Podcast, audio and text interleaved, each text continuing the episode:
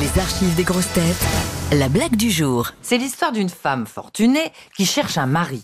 Elle passe donc une annonce dans les journaux. Cherche homme voulant profiter de mon argent ensemble, mais surtout qui ne soit pas violent, qui ne tourne pas les talons sans raison et qui soit bon amant. Dès le lendemain, elle reçoit une flopée de réponses et propositions, mais rien ne la branche.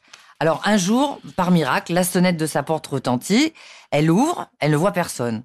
Alors ses yeux se portent au sol, et là, elle voit un homme sans bras et sans jambes. Oui, monsieur, euh, vous désirez? Eh bien, je viens répondre à l'annonce. Je suis l'homme qu'il vous faut. Vous vouliez un homme non violent, je ne peux pas être violent, j'ai pas de bras. Vous vouliez un homme qui ne tourne pas les talons pour un oui, pour un non, je peux pas, j'ai pas de jambes. Ok, mais qui me dit que vous êtes un bon amant Et vous croyez que j'ai sonné avec quoi? J'aime bien cette histoire. Eh ben voilà.